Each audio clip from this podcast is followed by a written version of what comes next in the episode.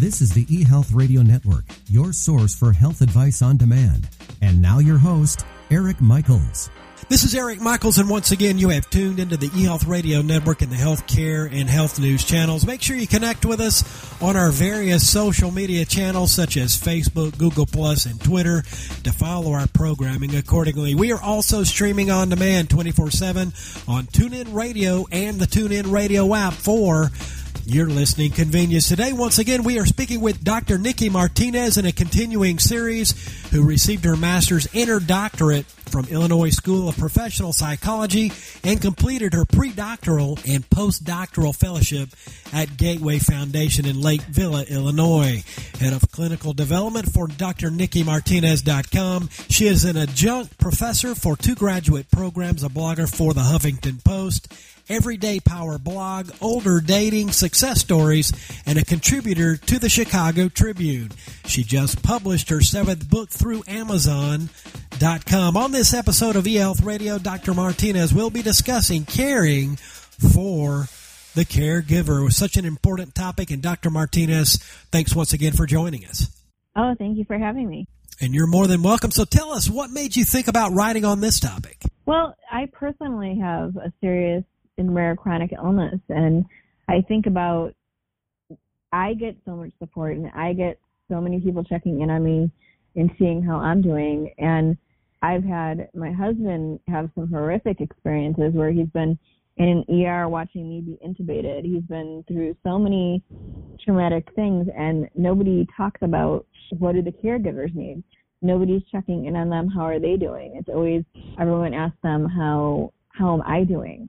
people ask people how the person they're caring for is doing, not how they're doing personally. And really, it takes a toll on them as well when it comes to stress and when it comes to the unpredictability of their lives. Not only is the person who's sick has an unpredictable life, so does the person who is taking care of them because they don't know at any time when something's going to strike. Um, they really have to work together to learn what they can and can't control and work out a plan for that um, it makes the process a lot easier.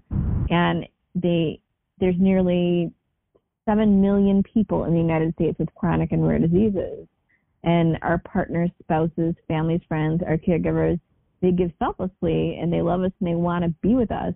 They, they get so little credit and sacrifice and support for what they're doing. So I wanted to make sure that we get the support and attention that they deserve. Um, they're usually just sitting on the sideline, sacrificing and giving unconditionally, and they have a lot of needs too.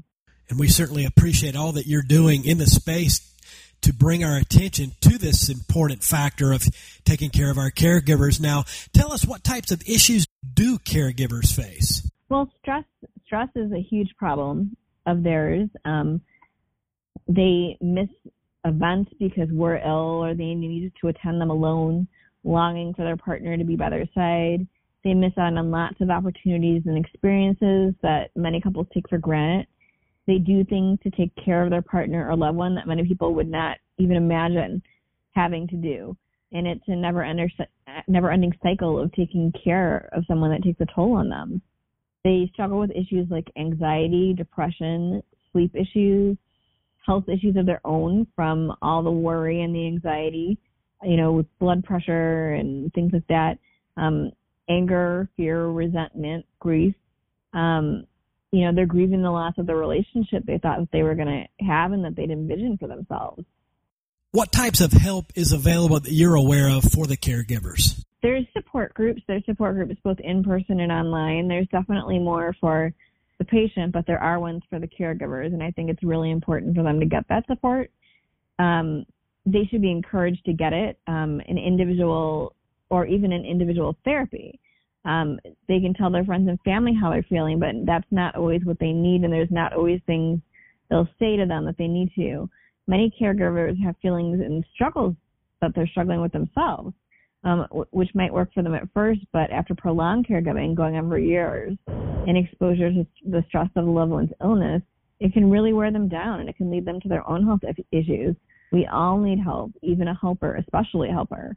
Um, talking to someone like a psychologist or a therapist can help the person have a safe and confidential space to talk about and say things that they might not feel safe or able to say to a loved one or others in their lives, um, that they're angry, that they resent the person, that their way of life has changed for them. These are normal feelings, but they're feelings that they don't feel safe to or don't want to burden people with saying.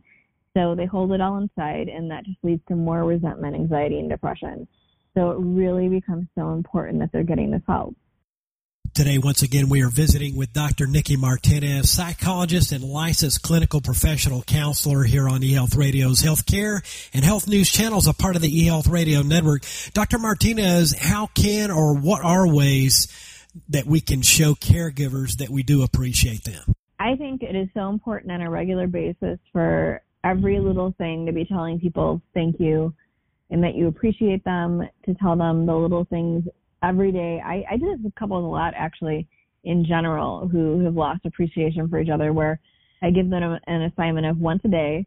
They have to tell each other something they appreciate each other, about each other. I don't care if they say it in person, on a piece of paper, in a text, in an email, just something. And usually it surprises the person what they expect. But I think we should never get to a point where we're expecting someone to do something for us. We should always be grateful and thankful that they're doing it for us. And that becomes even more important with this population because a really notable factor is that the divorce rate is chronically higher than the general population. The rate is 31% higher than the general population when it comes to people with uh, with chronic illness. Um, and it's more likely that the wife is the one with the chronic illness in these situations. So, um, individual therapy and couples therapy might be really important for them. Um, and that way they can start to heal together. I realize that people stand up there and say in sickness and in health, but I think no one's really prepared for what it takes to take care of somebody with a serious illness. And having these sorts of supports and these sorts of situations allows the couple to say things they would otherwise struggle to say to each other.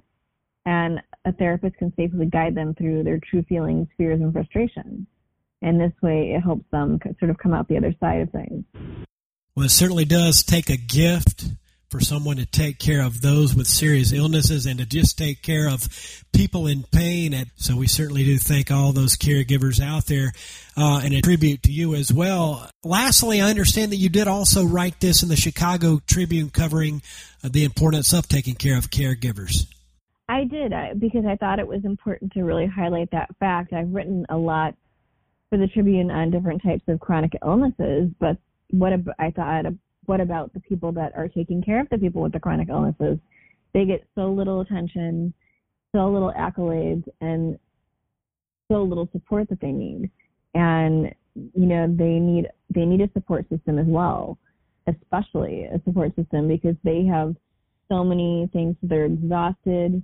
Their life is different. They may have a job and they're taking care of this person and they're taking care of kids and they just they need an ear to listen to and they really need someone who is going to be a good friend and show up and listen when they say they will.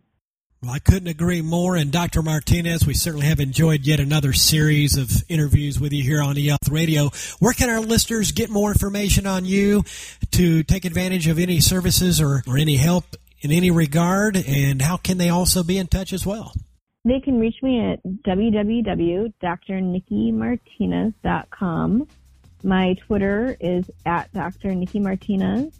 Um, all of my books are listed on Amazon, so in all these ways, I'm really easy to find on the web. I'm pretty visible and pretty available for them to get in touch, and I would love to talk with them. Well, once again, we thank you once again for being with us here on eHealth Radio, and certainly look forward to our next conversation. And thanks so much for your time. Thank you. We have been speaking with Dr. Nikki Martinez, psychologist and licensed clinical professional counselor.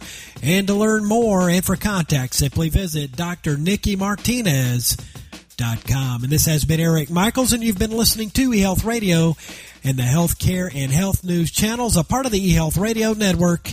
And we do thank you for listening. And until next time, enjoy.